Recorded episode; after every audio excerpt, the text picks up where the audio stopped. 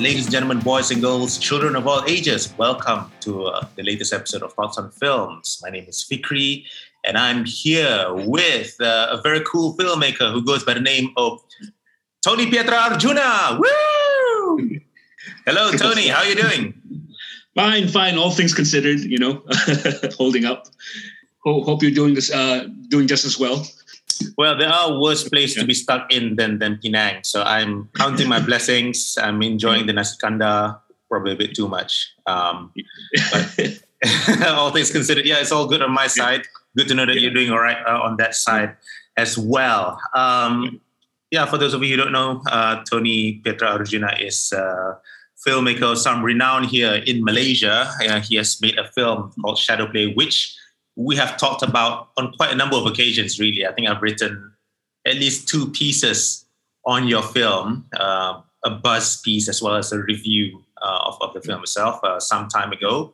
Um, and it is being released on a new platform called Kini Dia, which is a Malaysian streaming platform uh, focusing a lot more on uh, local films being made more available for for all of you, ladies and gentlemen, at home, uh, perhaps something to check out during this lockdown conditions that we all find ourselves in, maybe even as a competitor to Disney Plus Hotstar. I mean, why spend more money giving it all to to to Mickey the Mouse and his friends? Exactly. right, yes.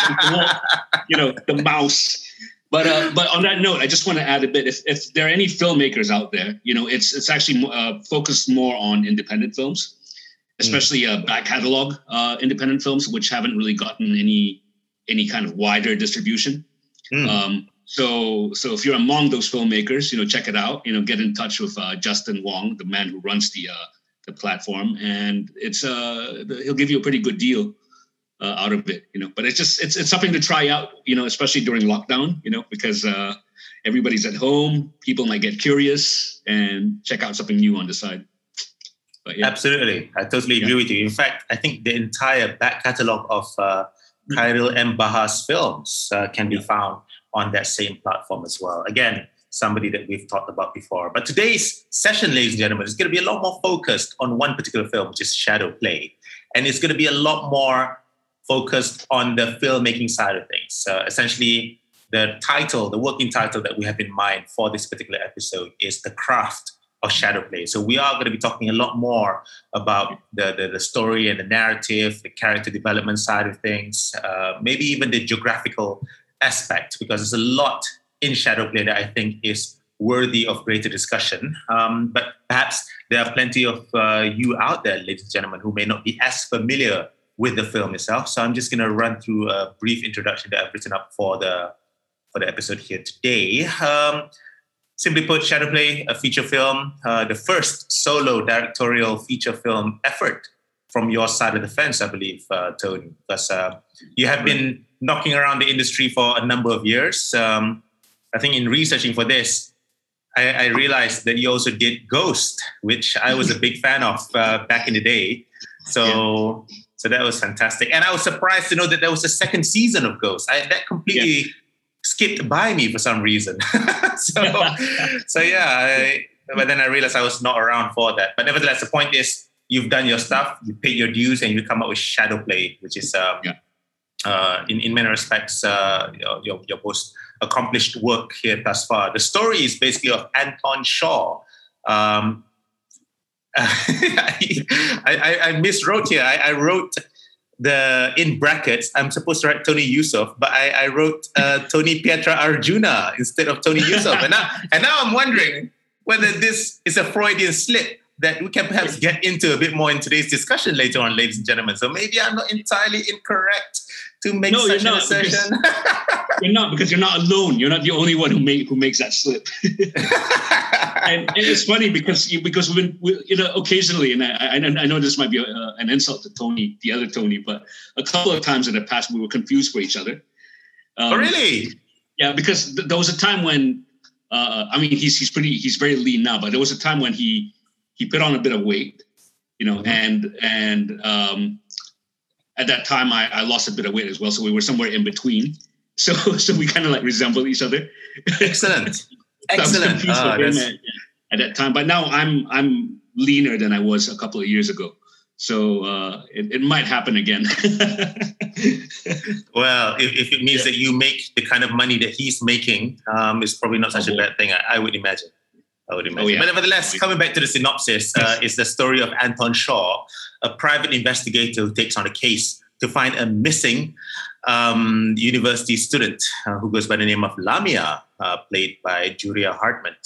In solving the case, he must also explore the depths of his own mind, it says here in the official synopsis, to uncover the truth around his own childhood disappearance. So there's a lot that we'll get into about uh, the synopsis a bit more in a short while. Um, there are other key cast uh, members as well, including Radhi Khalid, who is um, the film's producer, Megat Sharizal, uh, Susan Lancaster, uh, Ayez Shaukat Fonseca as well, who is also the I've read I've read of him as Malaysia's yeah. first professional wrestler. I I think that's fantastic. Um, yeah. And also on that note, I must say that your name, out of all the Malaysian filmmakers' name, I feel like yours is the most appropriate if you were to be announced as a wrestler.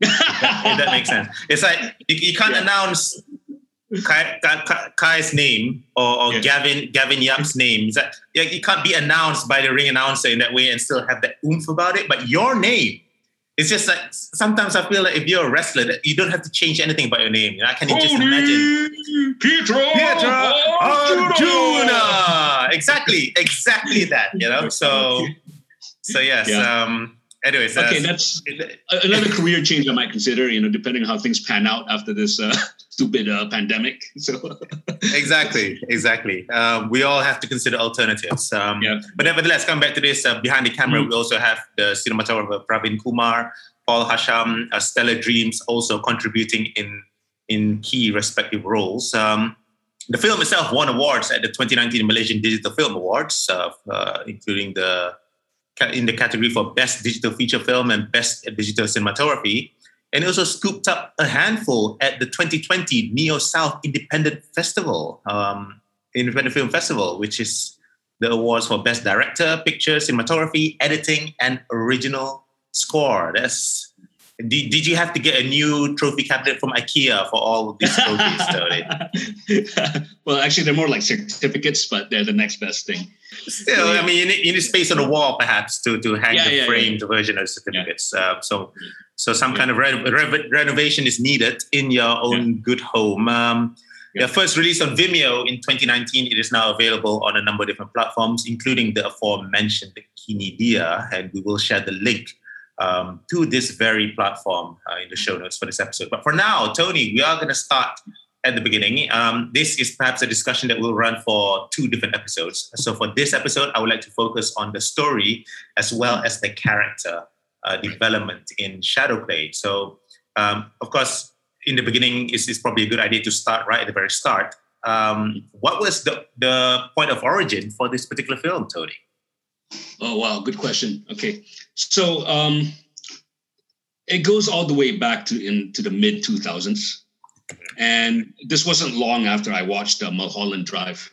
So um, M- Mulholland Drive was was basically the, the impetus. You know, the the film was an, it was you know one of the most sublime experiences of my life, and this is already coming from somebody who grew up on David Lynch.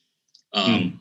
So uh, I mean, there was already that that bias already, and, and that film, you know, when it when it came out, the buzz it created, you know, and, and how it became an instant classic, inspired me to kind of like, um, um, well, for one thing, the film itself is an enigma. It's it's a it's a puzzle box puzzle box narrative, you know, which you know even 20 years down the line, you know, it's, it's exactly 20 years now since that film came out.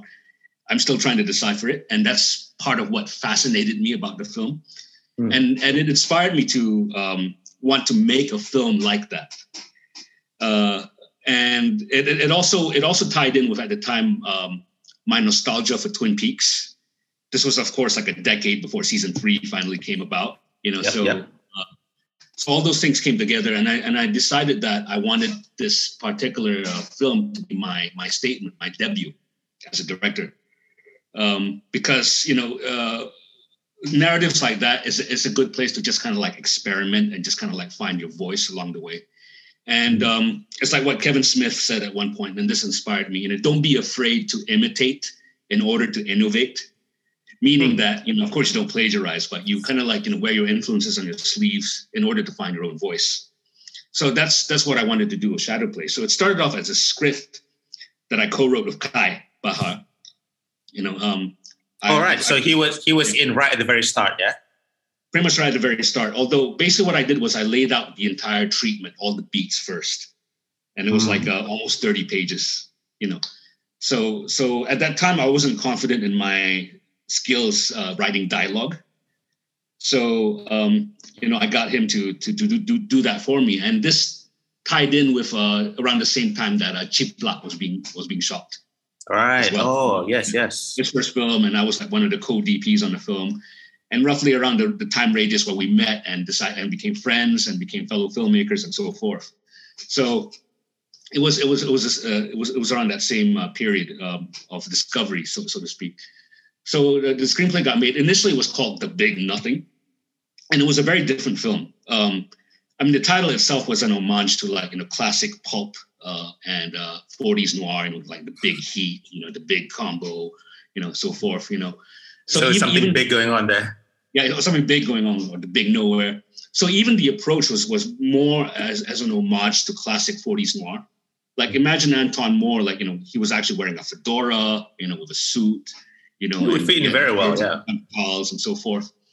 So um, the script was done, and it took another ten years, uh, more or less, before it finally got bankrolled and made. You know, because basically nobody wanted to greenlight this film. Whoever I pitched it to didn't want to um, uh, get it made for one simple reason. Well, well, two. At that time, I wasn't very. I had. I didn't really have much of a track record yet as a director. Okay. Uh, number two, it couldn't be positioned for local audiences. And, mm. and everybody thought, okay, this will not find, uh, this will not land in Malaysia. So we're not mm. interested, you know. So uh, I came to accept that, re- that reality. And also I came, came to accept the reality that, you know, in order to get it made to some capacity, I had to scale it down. So what initially started as a two and a half hour film on paper, you know, oh, wow. became 90, yeah, it was an epic you know, became 90 minutes and it was, you know, and it was kind of like tailored more for a micro budget. So, so uh, to just kind of like close this part of the conversation. So what happened was, so it, it, didn't turn out to be my debut film at the end of the day. I mean, it did in a sense, but, mm. but, but the blessing of this guy was like between then and now, you know, I started directing, you know, uh, dramas, uh, documentaries, TV content, you know, a couple of films here and there. So that primed me, you know, to finally get shadow play made. And with that cred uh, uh, on my sleeve, I was finally able to get it off the ground with the help of uh, this company called 2710 Pictures, which is based in right. the UK. So they're the ones mm-hmm. who initially bankrolled it, and then Radhi came on board and bankrolled the rest. You know, uh, became the EP effectively uh, on in Malaysia uh, with with Kino Eye Pictures. Mm-hmm. Some some people might know as people who were at the forefront of the Malaysian indie movement in the 90s with mm. Lips to Lips for example. Yeah. So these guys were, were involved with that. Absolutely. So, yeah. And and I actually met those guys for a screening of Lips to Lips back in 1999. So it's funny that like you know 20 years later we finally got together and collaborated on this. How about that? yeah, how about that? so yeah. amazing. Yep. All right. So there's a long journey of about 10 minutes that's just squished into just, uh, or 10 years rather, squished into uh, just a number of minutes there. Um, and, and perhaps we will be referring back to some of the points that you raised there. Um, I kind of want to jump into the story. So, so we have an idea earlier about the story being that of a private investigator. And you mentioned how this could be connected to some um, uh, film genres and, and key films that, that yeah. we could note in the history of, of filmmaking as a whole. Um, but I kind of want to get into a particular genre of basically the multiple choice or, or game books, if you will. Um, because in, in the film, there, there's this particular book that, for the purposes of our conversation, I'm just going to call a game book.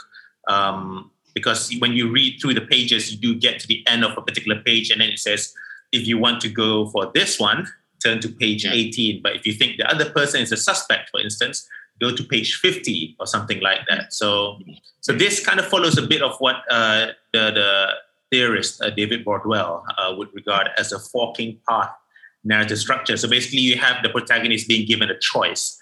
Um, and for my part, I, I'm actually quite a fan of these books. Uh, certainly back in my childhood, I remember having uh, a number of uh, Super Mario um, game books. You know, so I would just read through, and I, it's, like playing a game, but in the form of a book. So I just yeah. wonder, like, um, yeah. for shadow play, for your own purposes, like how much of an influence were these books on the narrative structure of the film? Uh, one hundred percent. Hundred percent. Yeah, I'm actually it would have been two hundred percent, but um, uh, at, at, some point in, in, in the course of, of, of me updating the screenplay with with that uh, uh, forking narrative, um, was to make it an all out like like a game book adventure. It would have been even more complex in terms of the forking narratives, uh, the mm. directions taken. But then uh, uh, we didn't have the budget or the time to pull that off. So right. I had to be more selective in in in, in conveying that. So um, just shortly, one day, if I get to revisit this concept, I would probably want to go all out with that approach, mm. the, hmm. the, way Bandersnatch did, for example. You know, yep. but but but with this particular story. But anyway, um, yeah. So I think the, the the main thing about one of the main things about Shadowplay is the whole uh, theme of nostalgia about how uh, basically the protagonist um, channels elements of his childhood to deal with um, uh, the trauma of his past and mm. how sometimes these things coexist the things that you love most somehow in a twisted but a kind of a bittersweet kind of way goes hand to hand with with their own trauma from the same time right. so and and and in my particular case you know if if uh, putting myself in the mind of, of of anton you know if if what would i channel you know and one of the things that meant a lot to me as a child was as as you were were these game books so I think, you know, especially to Gen Xers, you know, uh, those who grew up in the 80s or 90s, um, mm-hmm. everybody might might have might know Choose Your Own Adventure. That's the most famous one. Um, yeah. But in my particular case, it was Fighting Fantasy. Um, Ian Livingstone. Ah, yeah. All right. Okay. nice one. So, so those were really, really essential to my childhood. And but what I thought what would be cool was, at least to my knowledge, there were never really any game books, at least at the time, that were in the noir genre. You know, no, so no, there weren't. There weren't. There weren't. You know, it was either yeah. fantasy, sci-fi, or, or or or superheroes. You know, so I exactly. Thought, okay, yeah. cool if we explore that concept within the context of a noir narrative. You know, so yeah. Yeah, yeah you're right. Actually, I mean, of course, the the genre, as I understand the genre to be, it would fit very well in that context. But you're right. Now that you mentioned it, off the top of my head, yeah. I'm thinking stuff that Dungeons and Dragons, perhaps. You know, this yeah. this kind of um, examples. Uh, you find plenty of this kind of uh, game books, if yeah. you will. But uh, yeah. oh, film noir or a noirish kind of story. It fits exactly, perfectly, but, but certainly not off the top of my head. Not something that I'm aware of. No. Yeah, right. You know, so um, I mean, the, the, the labyrinthine, you know, mystery narrative is, is perfectly suited for a role playing type of game book. But of course, you have video games now for that. You know, so uh, but back then, you know, at least at least in my memory, there weren't any books, any game role playing game books which explored that idea. So I guess there was no market for it at the time. Everybody was into uh, D and D and uh, Lone Wolf, you know, and uh, uh, Dragonlance, Dragonlance, you know. nice. Am I right in saying Castlevania was a part of this as well? Castlevania, might, or was that yeah, just the game? Been, yeah, I think there might have been a tie-in. There was definitely, yeah, definitely the video game, but there might have mm. been some uh, some um, uh, game book tie-ins as well. Yeah. All right. Okay. Yeah. Fair enough. Okay. So that's um, that's it's very interesting to know uh, because uh, as, as you mentioned, this is actually not a particularly common uh, yeah. point for not not just for books but also for films, right? You mentioned yeah. earlier about um, David Lynch being a key influence uh, for this film, and you know, you know, a, a David Lynch film is is is always going to be the kind of film that will uh, induce a certain dread or a certain excitement, depending on depending on, on on who you are like as a person. If you like a clean cut narrative, right? I yeah. mean, yeah. and it's probably not for you. But if you have to really sit there and be willing to be confused, it's, perfect. And and so I, I, can see that being a key influence. But I kind of want to throw into the ring uh, the hat of Run Lola Run, which is a mm-hmm. film by Tom Tykwer. Um, so maybe for, for the benefit of those who may not be as aware, that, that is a story in which a girl, Lola, has to kind of do something to save her boyfriend. But the, the more to the point here, the narrative structure of that film also plays very much like a game. So you do get to get Lola to do certain things, and then she fails, and then she dies, and then she kind of starts again at a certain point. So it's like when you play a video game, yeah. you do something, and then you die, and then you start again, perhaps at the start of the stage or the start of the level. And yeah. I find that certainly at, at more than just a few times in the film, there are parts in, in your film without necessarily giving anything away or, or giving yeah. too much away. Um, th- this reset element is there. So yeah. I kind of wonder as well about uh, the role of other films. Um, maybe uh, is, is there like somebody else apart from David Lynch um, that may have played uh, an influence or played a role in influencing um, the structure of Shadow Shadowplay's narrative? In terms of this, okay, uh, come to think of it, maybe Run Lola Run might have been subconscious. I wasn't consciously uh, channeling it, but I think it has to do with the fact that it was one of the most uh, revelatory experiences of my of my life when I first saw it uh, in the cinema uh, when I was living in Boston. Um, it, I mean, Sorry, which, which one is this? Uh, David Lynch Run, or Run. Run, Run, Run. Oh, you saw it in the cinema. Yeah. yeah. Oh my goodness! that, Brilliant. Yeah, it was amazing, and I saw it, I saw it in Boston. You know, when I was when I was in college there. So uh, and experiencing it, it was very electric. You know, it was like you know with the audience in there, it was like unlike anything anybody's ever experienced. Ah, you so I think boy. subconscious, yeah, yeah. And, and and come to think of it, you know, when I started conceptualizing um, uh, shadow play or the big nothing at that time, it wasn't too long after that, just several years after that. So I think it might have just kind of like miasmized or permeated into my my subconscious uh, to kind of like follow that kind of uh, structure. But I would say that um, uh, Run Lola Run was very kinetic you know, whereas shadow play takes a more uh, surreal and stately kind of a oh, slow, yeah, deliberately slow approach to that. But yeah, mm. so maybe it was a kind of like a subconscious kind of a channeling uh, in that sense. But yeah, apart from that, uh, I think it's mainly okay. Subconsciously run Lola run, and consciously those game books that we talked about previously in terms of narrative structure. Oh, right. Oh, oh, oh, oh, oh. Oh, is there another one? Okay, the primary, the primary one is the never ending story. oh, of course. Yes, yes, yeah, yes. The never ending story. So, what I wanted to do with Shadow Play was also, in a sense, it, it was one of my favorite childhood films and childhood books as well. Mm. So it's like the idea, you know, why why don't I, why don't I kind of like kind of like remake, you know, the never ending story, you know, but mm. in the noir genre. so would see what happens. Yeah, uh, well, all these are very interesting interesting, I guess you could say, um, a conflation of different points of interest and whatnot. But yeah. it must have been quite difficult because I think, in, in many respects, when we talk about this type of narrative, we are talking about something that's a little bit more open ended than yeah. than other kinds of films, if you will, which has a fairly conventional beginning, middle, yeah. end, etc., etc.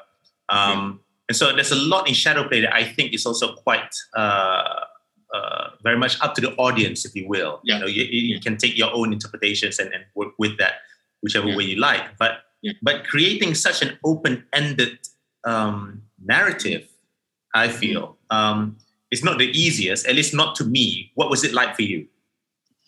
Um, to me, it was. I'll be honest. I was basically experimenting, and I kind of like mm. threw the rules out, out, out the window. All right. And uh, uh, but although having said that, the original two and a half hour script, mm-hmm. you know, had a lot more uh, things to spoon feed you with. So right, uh, okay. there was a lot more connective tissue, you know, to really just kind of like um, make everything kind of like add up so that there were less ambiguities. It, mm. it, was still surreal, you know, but yes, a lot of those ambiguities, which which uh, uh, resulted in the in, in, the final film, was more um, um, was more explicitly uh, conveyed. So, so what happened was uh, uh, what what I, what I did was because I had to cut it down to ninety minutes for the purpose right. of uh, dis- uh, distribution and just budget re- reasons as well, was that oh okay, what if I just took out all all those uh, unambiguous parts, all the parts that explain everything, you know, mm. all that connective tissue, you know, and as a result, it became more of the kind of David Lynch film that I wanted, you know, which is something um, which is meant to be ambiguous. But I think more so, uh, coming into Shadow Play, what I wanted to do was, you know, I get a lot of my ideas from my dreams. So, and oh, as you, you know, as you know, dreams have very little connective tissue. They just happen almost randomly, but some kind of some kind of narrative is formed anyway. Yeah. But but connective tissue is almost absent. You know, it's you know dream logic, as as they would say. Yeah. So so so what I wanted to do was, you know, what if I went to sleep, I dreamt, but I stuck a camera into my head so I could record what I was dreaming, and that would that, be the result. Yeah. I, I think there's a film about that. Um, Until the End of the World uh, did that. Um, no, no, it's it's it's. I'm I'm thinking of a Japanese film. Uh, Paprika, Paprika. I oh, Paprika. Yeah, yeah, yeah, yeah. yeah I think. Yeah, but that that was more like about how dreams were um, uh, recorded onto the internet or something like that. Yeah, uh, I can't remember now. I remember yeah, watching that yeah. film and thinking, right, if Christopher Nolan is Japanese, this is yeah. this is the film, and and if he's into anime, uh, this is the kind of film that he would make. So so when you say like a recording of dreams, that that, that was uh, something that, that I was reminded of. Yeah.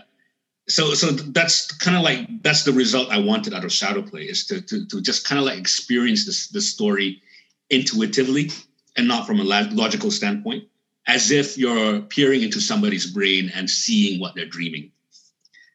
Mm-hmm. So that's fundamentally what I wanted to do with shadow play, and um, it, it, it's not something that everybody uh, can appreciate, and and I, I and I realized that. Um, but uh, it was important to me that I somehow um, uh, fulfilled that part of my bucket list. yeah, absolutely. Because this yeah. is yeah. your first, as, as we mentioned earlier, this is your yeah. first solo yeah. directorial effort, right? I mean, as a feature film maker. And I think for a lot of filmmakers, uh, first time directors, you know, mm-hmm. more often than not, you're looking at their first feature effort as their calling card, as, as the, if you really want to understand who or what this person is all about as, as a filmmaker, that's yeah. that's what you're looking at. So, yeah. so absolutely, I think I, I, appreciate you not compromising. I just wonder though a bit more about the the reaction from the audience because you mentioned earlier how some people are not able to get on board with what it is that you're trying to do. Um, what was, I mean, perhaps generally or perhaps in a more specific uh, way. I mean, what was the reaction like to Shadow Play um, since its release a few years ago? Uh, well, okay, pretty much all across the board, but mostly it's you know it's it's um, uh, I, I think the, the danger of making a film this personal is that it's less likely to um, to really have a wide outreach. Right. Uh, and and that's certainly been the case. Uh, uh, but I'm hoping that the film just does gain some kind of traction. Maybe it's a slow burn kind of thing, because right now, as we speak, we're still uh, finding ways to get it distributed uh, on a wider scale because right now it only exists on, on VOD. So we're trying mm-hmm. to get it on streaming. So you know, once it gets on, on onto streaming services and so forth, it might have eventually find its audience somewhere when you know. But um, but it was designed for a niche audience anyway. So um, uh, we're just hoping that would land a more substantial uh, niche audience. Uh, but yeah, so but in terms of reaction, reviews have been 50-50. You know, they've been very favorable, favor, there have been very favorable reviews. Uh, and, and, of course, there have been negative reviews as well, but the negative ones were very constructive. So, right. uh, what encourages me was that even though they kind of like uh, not favored the film as much, they appreciated what they liked about the film. Mm. Uh, so it's like they were saying that there's a lot to like in this film, but there's a lot that needs to be worked on and so forth, and that uh, that, uh, that I failed on some in some regards here and there. But it's funny because you know this critic would say I failed in this, but another critic critic would say that I succeeded in this for the same reason. you know, that out a failure by somebody else. So, so it's the, the film is basically the embodiment of ambiguity, of ambivalence. and, and how do you how do you feel yeah. about that? Is that something that yeah. what you're happy about? You don't care, or does it get you down? Does it make you feel satisfied? Yeah, I mean, I mean, I, I, I won't lie. You know, at times it does get me down, but then I kind of like take take it as a as a point of uh, of learning as well. You know, because uh, I think everything everything that's been said so far in terms of official reviews, at least, have been valid. You know, good and bad. You know, but it is um, um, uh, technically my first uh, film uh, with my own statement, you know, with my own imprint. So, um, and and I'm glad that that at, at, least you know it got some reaction here and there, you know, good or bad, you know. But uh, I think what encourages me, of course, is uh, are the good ones, you know, because then it tells me, okay, I've, we we did something right with this film, right? You know, and the bad ones would say, okay, uh, this is what uh, uh, I need to improve the next time I, I approach this uh, kind of concept. And it's and frankly, it'll probably be a while before I revisit anything like Shadow Play because it's out of my system now. So now I think I'll focus on more conventional narratives from here on, more okay. uh, more commercially viable ones. okay, but that's that's certainly something that we will delve uh, into a bit more yeah. later on. Uh, just yeah. a bit more on top of the discussion that we're having here. Yeah. I think at this moment in time, there's been a similar, uh, I guess you could say, I don't want to say storm in the teacup, it's, it's mm. not quite at that level, but certainly um, for those uh, for for the ladies and the gentlemen at home who may not be aware, I mean, there's this Malaysian film called Roh, directed by Emir Ezwan, which has been doing very well for itself over the past yeah. year or so. Um, it was Malaysia's uh, submission to the Academy Awards. Uh, it didn't make the cut, unfortunately, but nevertheless, I think by and large, another very good film that I myself personally can get on board with. But more recently, it feels like a lot more people are stepping out with more of the negative kind of comments. Um, yeah. And and I feel like you know there's that context that we kind of have to bear in mind. You mentioned earlier about Malaysian audiences. Quite a number of them might not necessarily be able to to immediately familiarize themselves with the vagaries that you can find in a film like Shadowplay. And I think Roh is another, another example of that. So it does mm-hmm. kind of highlight just the variety of audiences that you have, I suppose, in any cinema or any country around the world, but but certainly uh, pertinent to our discussion here, there's that disparity as well that exists between people who, as you mentioned, really really like the film, and then others who don't. Um, yeah. So I think that's perhaps something for for the ladies and gentlemen at home listening to this uh, discussion here. Perhaps something that we can bear in mind. Nevertheless, um, uh, one thing that I, I, personally find myself in the camp of really liking the film. Um, but that's because I like really complex stuff. I don't know what that says about me, but um, but, but I do find the the, the layers to the narrative. Oh, sorry. Thanks very much. Thanks very much.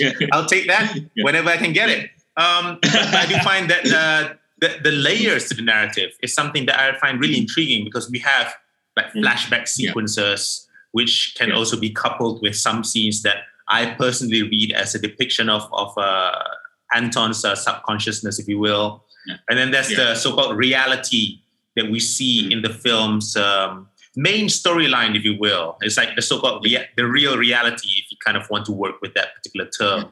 For now, and then there are other aspects from the game book I mentioned earlier, Adieu Sayangku, which were also interwoven in the end, to be honest with you, uh, it's not quite as clear which is which. But for yeah. me, therein lies the fun. And I just wonder for you, yeah. what is the process like crafting all of this together into what we see in the film? Um, right. And I know you say that you you like it and you get influences or inspiration from other people, but I think for you personally, to come up with something yeah. uh, of your own accord and then to kind of connect the dots yeah. together, I, what, what was that process like for you? Uh, all of it was very intuitive. Um, so, so, so as I mentioned earlier, you know, I didn't follow any particular kind of rule book or any kind of a uh, guideline to get that made. It was just a, lot of it just came from instinct, mm. because in, in in in order for that dream logic or kind of like a, a the, the vibe of, of of experiencing a waking dream or a lucid dream means having to approach the uh, the content in, in a similar kind of man, manner. If if if I, I figured if I um, if I thought it through too much, I came up with kind of a formula or a kind of a guideline for it. It would be too much like Inception, you know, where, um, I mean, uh, Inception is, is, is, a fine film, but it takes a different approach where it basically goes out of, its way to give you all the rules, you know, and, and give you all the logic. There's um, a lot of exposition there. There's a lot of exposition so that you know how, how, how, how, how this idea works, you know, um, and I wanted to take the opposite. I didn't want you to know how it works, you know, and, um, mm and you're right. I think uh, the fact that these um, layers and narratives um, don't make themselves clear in terms of what's what and which which narrative actually dominates that was intended. So I wanted it to be not clear. So of course that that could be a problem for some audiences or maybe most audiences, mm. if I if I need to be frank. But did you did you kind of lose track at, at some point in time? Um, like you're you're working with one layer of narrative, but then suddenly you think, yeah. oh, hang on, is this something like you know, should I put something else here or something? I mean, yeah. you kind of yeah. lose track of what it is that you yourself wanted to do. Maybe, maybe, well, yeah, maybe I did because uh, maybe maybe it was kind of like the reverse, like you know. Um, oh, okay. Because because like in the the original script, um, Big Nothing was more grounded in in in the primary narrative, which was uh, Anton's um, present. Right. Okay. So, but because I had to cut, cut, down, cut down the script and just kind of like make it more surreal uh, by, by by default as I was doing it, was to kind of deliberately lose track of which is the primary narrative. Oh. Um, so I think so that so so so I think the secret of of, of Shadowplay's narrative is to kind of like uh, come to your own conclusions. Which one is actually the primary narrative? Is it Anton in the present? Is it him as a child? And I'm not going to give too way too much away here right now, but right now, um, uh, it is assumed that his his uh, the the scenes of him as a child are flashbacks. Hmm. Are they actually flashbacks? What's not to say that adult Anton, uh, the primary narrative eh, or the the primary universe, you know, is in hmm. fact a flash forward of what's yeah, that's, that, that, that's certainly something that I did not quite consider yeah. as much. Um, yeah. I mean, there is a so, past, present, and future element that I did wonder um, about, but I didn't certainly did not consider the the the, the tool of uh, flash forward being utilized in the film. But that's something so, certainly that I can take on board if, if I were to give it another spin. Yeah. I think I've seen it four times now. oh wow! Okay, I'm surprised you're not sick of it. So uh, no, with that in mind, so think, yeah, but so fundamentally, what anchors that idea is the game book narrative itself, because of right. of it gives you many outcomes. Mm-hmm. You know, so um, so I think without giving too much away, or perhaps I am giving too much away, it all ties down to the whole many uh, the, the the many the, the many worlds concept. You know, these these tangent universes, you know, quoting Donnie Darko, and I think yeah, I think Donnie Darko was to some degree an influence. All right, yeah, absolutely, yeah. You know, but that one that one had only one tangent universe. This one has many, several. and, we need and, we need Doctor Strange to come on board and to kind of decide right? the film. exactly. And I have a feeling that that that multi, multiverse of madness might actually uh, home in on the same idea as well. Oh, really? Because yeah, uh, because uh, I think if, if you've seen WandaVision, I have, yeah. In terms of its central concept, it's exactly the same as as Shadowplay. Yeah. Okay. Well. Uh, so basically, how uh, Wanda Scarlet, right. you know, manifests the thing the thing that meant to her most as a child. You know, th- these sitcoms which her parents would show her. Okay. Okay. To reconcile all the loss and trauma that she's experienced. Okay. Yeah, mm. I tell you what, so, I think that that's and, certainly and, and, a very interesting reading. Yeah, yeah, and, and and both both coexist. You know, these these wonderful memories in childhood coexisting with you know all all, all these traumas that she experienced as, as she was growing up as well. Mm. You know, and and and it's it's how she deals with both is by manifesting them together. So at the core, that's that's exactly what shadow play is about. But I'll leave it at that. okay, fair enough. You can indeed leave yeah. it at that. I must I must yeah. say though, I think perhaps it is my professional background as uh, as a lecturer, mm-hmm. but watching WandaVision, uh, yeah. as much as I can appreciate the exploration of grief and everything, I think I got a bit stuck on this mm-hmm. whole idea of certainly in the earlier episodes of the season, you see a very interesting and a very different exploration of the different genres um, right. in each episode. Um, and the genre of sitcom as it has uh, evolved from from the 50s you know all, all, the way through to the to the present time. So you see yeah. um, you know examples of i love lucy brady bunch uh, mm-hmm. was it? Uh, modern modern family and whatnot. So you, you do see plenty of all this. And, and i think personally i think maybe i was just excited to see all of that put together. Because these are the things i talk about in class but of course they've never been put together into one particular series or one particular film. So yeah. so I do look at it and I think, oh, that's what I was talking about just last week, for instance. So that's something that I, I greatly appreciated about WandaVision, And perhaps that got in the way of me kind of thinking about how similar the exploration of grief might have been to what we see in Shadowplay. But of course, for that, mm-hmm. ladies and gentlemen, you're going to have to watch Shadowplay and then watch mm-hmm. WandaVision, and then kind of kind of check it, check out uh, you know the, the, similarities and differences between the two. Um, but you won't be disappointed. Both are very good uh, uh, films and TV shows to check out in their in their own right. So, but coming back to to our discussion about the story, and just to wrap up the the part about the narrative here. You also worked, we mentioned earlier, with uh, Khairil M. Bahar and Magdalene yeah. Spooner. Am I saying that correctly? Yeah. Yeah, yeah. All right, on, on the script, right? Mm-hmm. Um, yeah. I, I just wonder what this process must have been like for you working with not one, but two other yeah. script writers in constructing the in constructing the film's uh, story, if you will. Um, perhaps, uh, maybe most importantly, who came up with the line "the turd was in tutorial the whole day"? well, you know what? I've forgotten. Okay, um, um, just, on that uh, on that last one. I think it, it might have been Kai initially, you know, because he he he grew up in in in the UK. You know, okay. so so imagine that within a British, you know, the turd, you know, and so forth. You know, but uh, but uh, I, I, think somewhere along the way I might have tweaked it. I can't remember. It's like at that point where it became such a collaboration, you're not really sure who who, did what anymore.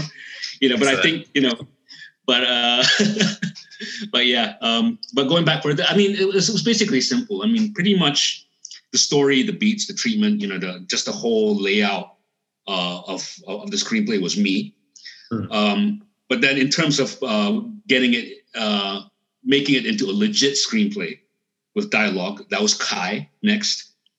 Um, and that was for the the initial the, the first incarnation, the first draft of the of Shadowplay, which was the big nothing, you know, the two right. and a half hour uh, screenplay, you know.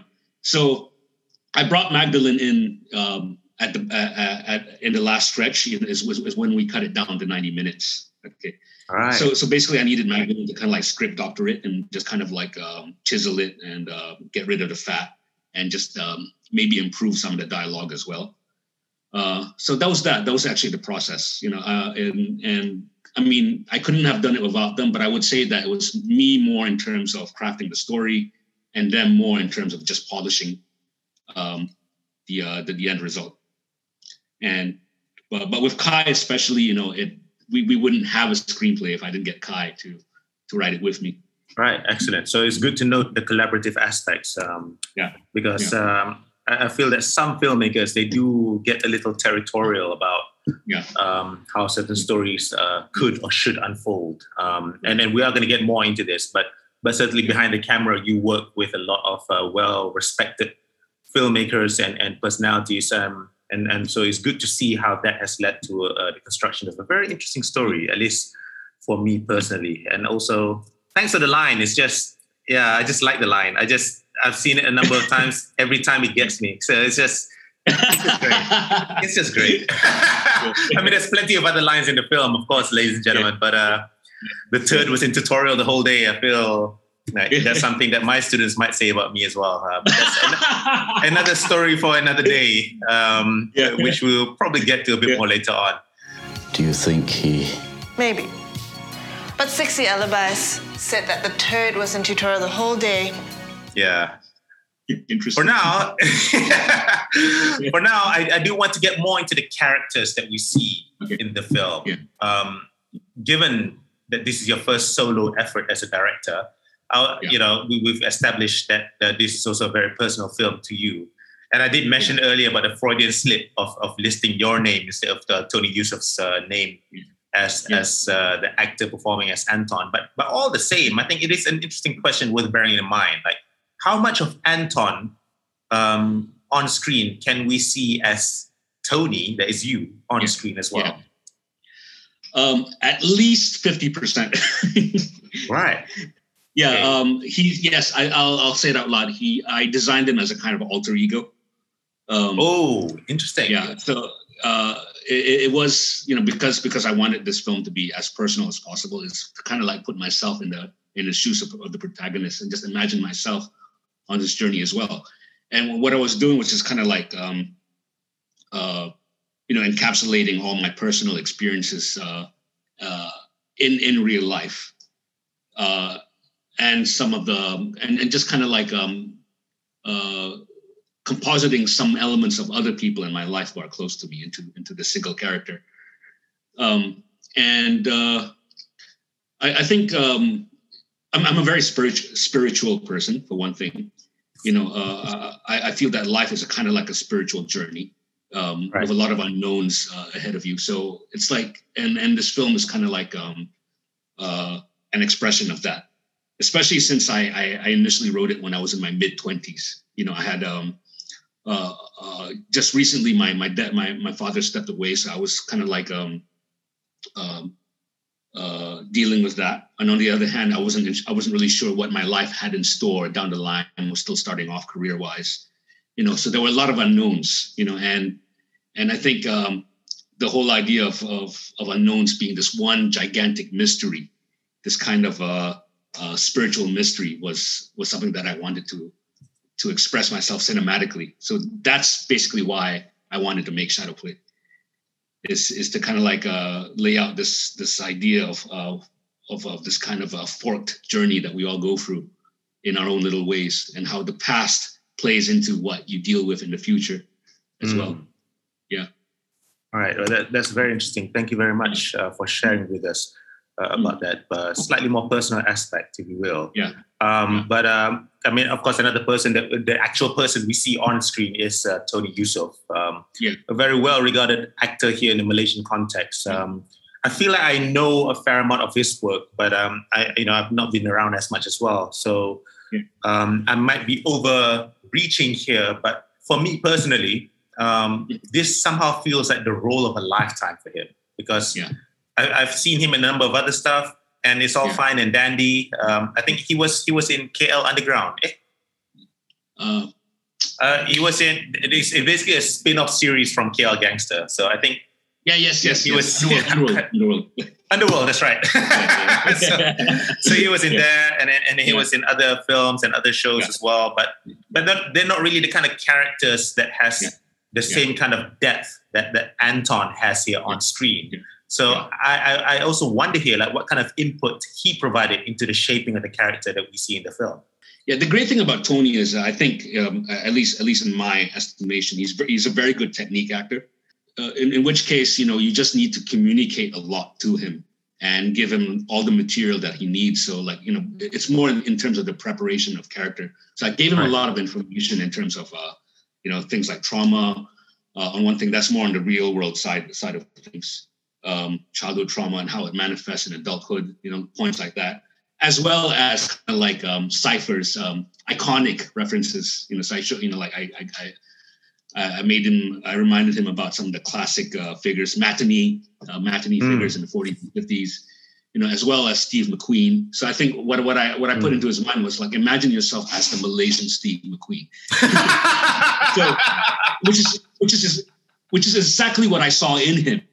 You know, that works. It, no, that works. It, it works. Yeah, works. right. It really does. Exactly. So, so he, with all the information in mind, so in terms of his input, rather than him actually, you know, like vocally, you know, uh, expressing input, he would just demonstrate it you know mm. so he's very good at absor- absorbing information absorbing information and then you know once he he knows what the character is he just acts it out and then you tell him whether that's right whether you're on the right track and then what you need to tweak here and there and in, in this particular case tony was very much like a, a one take wonder in a sense uh, uh i mean uh, from, that's a dream yeah from a rehearsal standpoint so that's what makes him a very a, a consummate professional but having said that but yeah I wanted to tap into his method acting side as well. So, and and this basically, I told him to channel everything that he experienced up to that point in recent years. And as we all know, he went through a lot of things. You know, okay. you know, you know, one of which you know had a uh, initially had a negative impact on his life, but then he came out swinging after that. So I wanted him to channel those moments, you know, where where he was at his lowest depth, you know, mm. uh, to convey the kind of suffering, you know, the internal suffering that Anton was experiencing on screen uh, and and that it worked out beautifully for me, you know. And I have a feeling that um, I, I, I knew he would have been able to pull it off even if we had shot the film ten years before, but it would mm. be it would have been different. I oh, think oh, yeah. I think it feels more authentic now after he had experienced uh, that rock bottom part of his life. So, True. Um, yeah. I think I think perhaps I mean, I think we're all just people at the end Yeah. of the day, and, and more to the point here, I think that the kind of life experience that you gain, Yeah. um, even for yourself, if we had, quite frankly, because this film, I feel that it's a very adult film in many respects. Yeah. Um, it, it talks about grief, loss, and all sorts of things in all sorts of different ways. So, so even if, as you mentioned earlier, there are some things in your own life that had occurred that kind of gave you the idea that this could work well in the context of a creative exploration we call a film. Um, we, we, we might miss out a bit more on that extra life experience to kind of really make it into what it is. Mm. So, because I feel that, um, because as I mentioned, it's a very adult film dealing with a lot of uh, very adult Yeah. themes. Um, even for yourself as a filmmaker, I'm sure that for you, um, all this extra experience that you get in the intervening decade between you wanting to make it the first time and then you eventually releasing it in 2019, I think that must have helped you as well in terms of how Yeah. you would, would- would kind of bring your A game to to the making of this film. I would imagine, or am I kind of Yeah. projecting too much of my own experience here? sorry if I'm. Sorry if that's No, the case. no, no.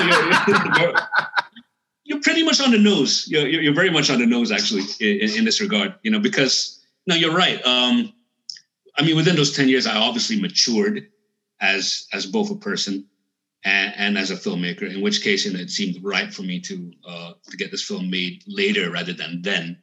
Hmm. Um, but on the other hand, to be honest with you, I was also a little bit rusty. Uh, I hadn't directed anything substantial in quite a while um, because there was a there was a there was a period uh, there was a hiatus period where I focused more on IP development um, for animation. Just, just, just for context, when did Yeah. you make Shadow Play? Like the actual production side of things. like when was this? 2018, 2018. 2018.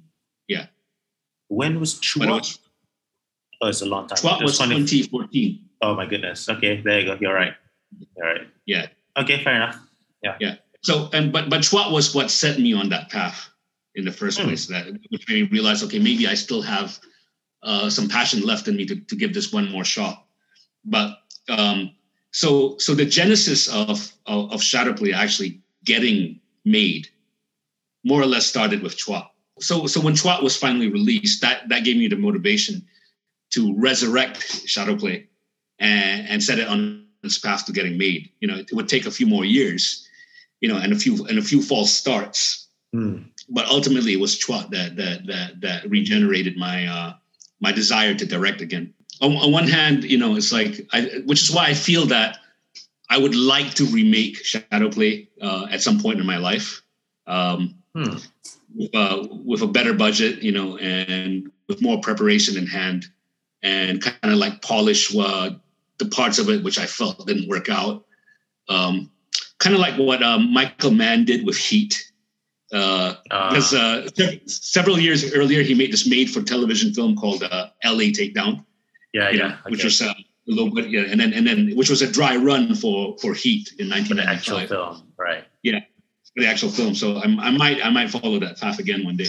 Who knows? Given the film's narrative uh, depth, I also wonder, um, like in terms of the actual directing, to make sure that the characters or the, the, the actors Mhm. kind of know where their characters are at and whatnot. Were there moments, for instance, where you needed to remind people about where their characters are at with regards to their development or the stage of the story and such? Um, because uh, Yeah. I understand that the film filmmaking schedule for this for Shadow Play was Yeah. what two weeks. Um, altogether two weeks, but principal photography was ten days. Ten days. tighter. Yeah. There you go. So that's that's a, that's very Yeah, tight. yeah. My goodness. For a film like this, okay, fair enough. But still, I mean, like, did you have to remind people about certain things? Uh, Yeah. Did the actors themselves lose track of where their characters uh, were or are at, for instance? Uh, surprisingly, n- not particularly, because um, uh, most of the cast, I, or I would say uh, all, all, of- all, all of the cast, were, were already pretty well versed in the screenplay already. Um, Because because I got them all on board um, a few years earlier, you know, when I first started to try to get things rolling on the film. Oh, okay, all right, all right. So, um, uh, but then we had a few false starts in between until until this finally happened. So, so they were they were very familiar with the with the structure of the story and their characters already. and then and of course rehearsal time you know prior to production helped in that regard as well so they came in prepared and they and they pretty much knew exactly where they were at certain junctures in the story even though we were not shooting uh, chronologically hmm. so so that was that was a little miracle in that sense Okay, so that's very interesting. Because I, I, I, was just now that you mentioned it, I was just thinking about yeah. whether you actually mm. created because some filmmakers yeah. they create a kind of Bible or a kind of like character profile that's very mm. in depth about the background of the character and such. And I wonder whether you created something yeah. like that for the performers in Shadowplay.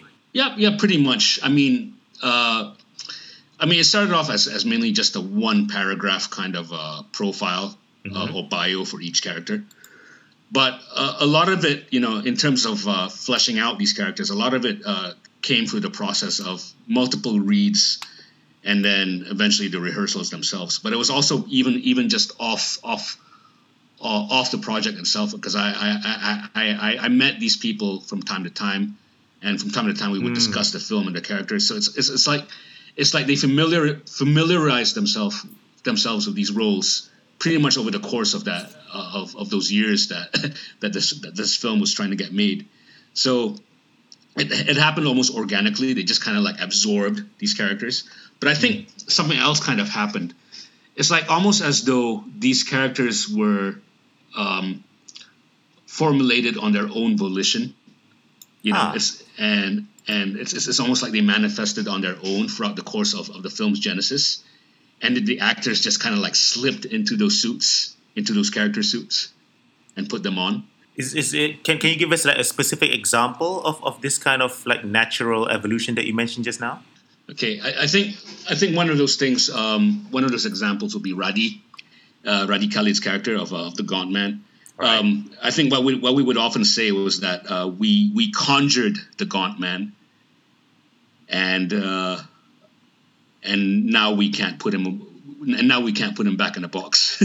that's not a very pleasing thought. I, I know, admit. I know, but but that's the way it felt, and it was like um, Radhi himself, you know, because he's he's he's he's um he's been doing this for years. You know, he's he's yeah. he's, he's, one of the most uh, reliable uh, character, one of the most reliable character actors in the in the local industry. Oh yeah. Absolutely. So so so he himself didn't actually have to put too much preparation into it. He just became so familiar with the character that he essentially just just slipped into it the moment we, we rolled camera. Uh, I would say that, and, and the funny thing was, you know, it, it, even though he would kind of manifest it during rehearsals, mm. um, it, it was very different when when you put him in front of the camera because that's when it became alive. Right. So, uh, so it, it really felt like uh, we, we we conjured him only when we needed him. oh, that's amazing. So, so, so that was that was the, the that was kind of like an, in in a morbid kind of way. It was very beautiful, and of course, you know, as discussed earlier, that was very evident with uh, with how Tony um, manifested his character as well.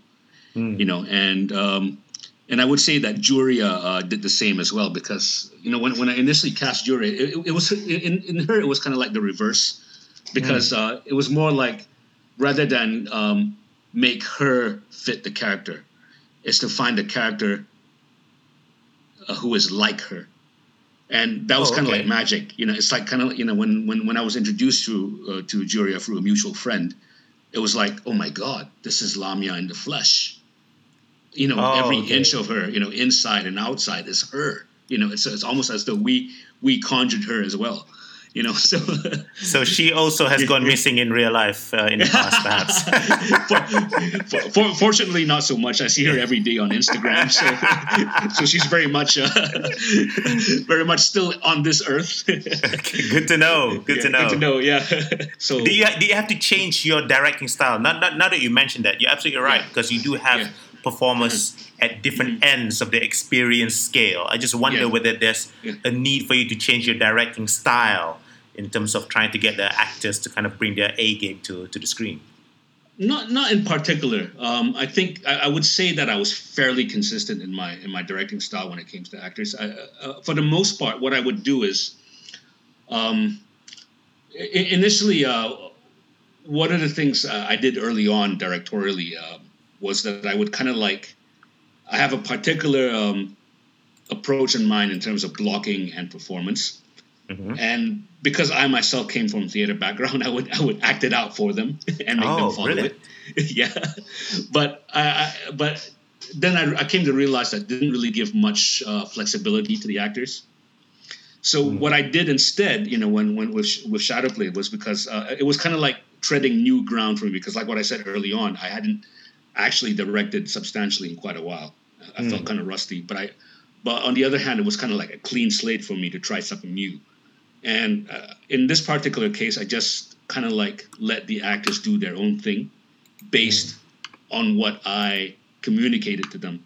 But I made sure I had to make sure that my communication was clear, con- con- concise, and um, uh, and uh, gave them enough room to just kind of like uh, um, find find their voice in, in these performances. And mm. and funny enough, by just giving them that freedom, they they they did what I was ex- uh, expecting them to, uh, and and some and sometimes more, often more than what I expected. So that's the All way right. to go. Yeah. Okay, that's that's very good. That's very interesting yeah. to note. Um, mm. As an aside, when you mentioned that you you used to act things out for your actors, I'm reminded of a thing yeah. I read on Reddit a few days ago yeah. of how Paul Verhoeven would do the same in RoboCop. There's a yep. scene in RoboCop where it's yeah. a, a, a night a nightclub scene, and he wanted to show the extras how they are supposed to dance. And then he ended up he ended up showing it for them, and then just for a laugh, the cinematographer yeah. would record yeah. him dancing, and that ended up making his way into the film, into the final film.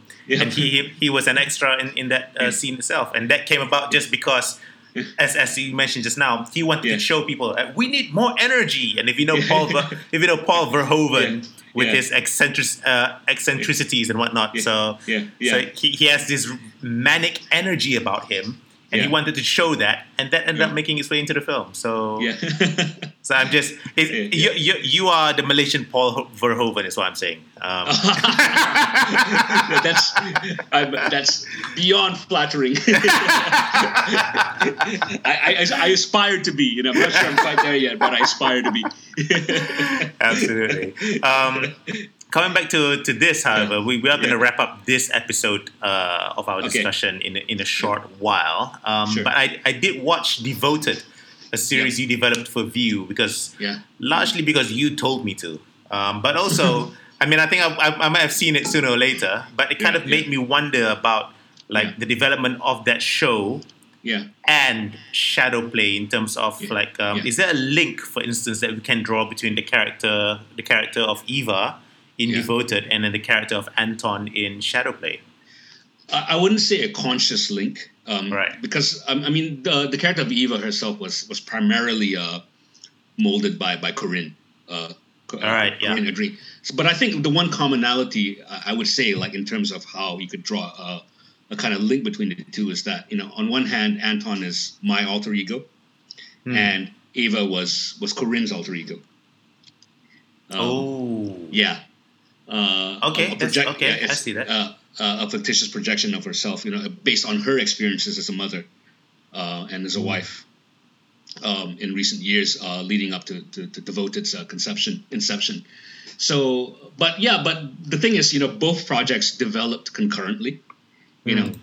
Um, so I think uh, during the writing process of Devoted, because initially it was a feature film screenplay, a feature film project. Devoted. Yeah, yeah, Devoted ah, before it okay. became a series. So, so and we we we kind of like uh, Corinne and I gave input to to um, uh, uh, Damon, uh, our screenwriter, in terms of uh, how the story was being formulated.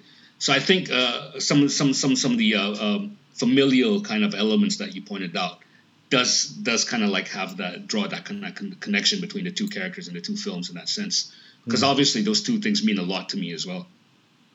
Okay. So uh, so yeah, um, yeah, definitely a, a, a, latent kind of connection between the two.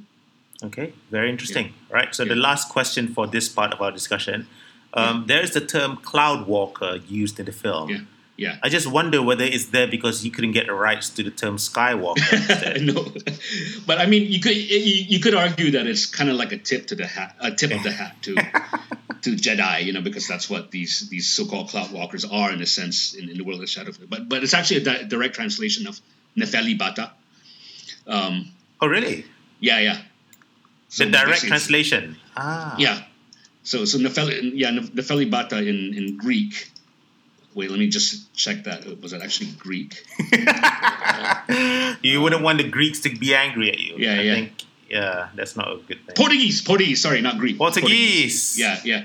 So, so I came across that word from a friend, uh, Soraya, uh, somebody, I, somebody I, I, uh, I met a few years back. You know, so that that gave me an idea in terms of uh, uh, of what a character like Anton and and, and Lamia um, represents you know mm. and, and and the meaning of that is to okay uh, i'll read out the meaning okay nefelibata um, from nefeli cloud and bata a place where you can walk is used to describe those of us who are rather unique and un- unorthodox a nefelibata is a cloud walker or one who does not abide by the precepts of society literature or art so that in itself is is kind of like a, a cipher for what shadowplay is as a film and what its protagonist uh, reflects as well. So yeah, that's the the origin of uh, Cloud Walker right there. Excellent. Uh, that's yeah. lovely to know how that yeah. all got started. Yeah, um, yeah, And but for now, of course, we are going to end this particular episode. Uh, we right. will continue our discussion later on with the second episode, where we'll be talking a bit more about the film Shadowplay. But for now, uh, Tony, thanks very much yes. for your time. Um, I'll catch up with you uh, a bit more later on. Thanks very much, okay. Tony. Thank you for having me. It was a pleasure. See you right. again. Good stuff. Bye. Cheers. Bye.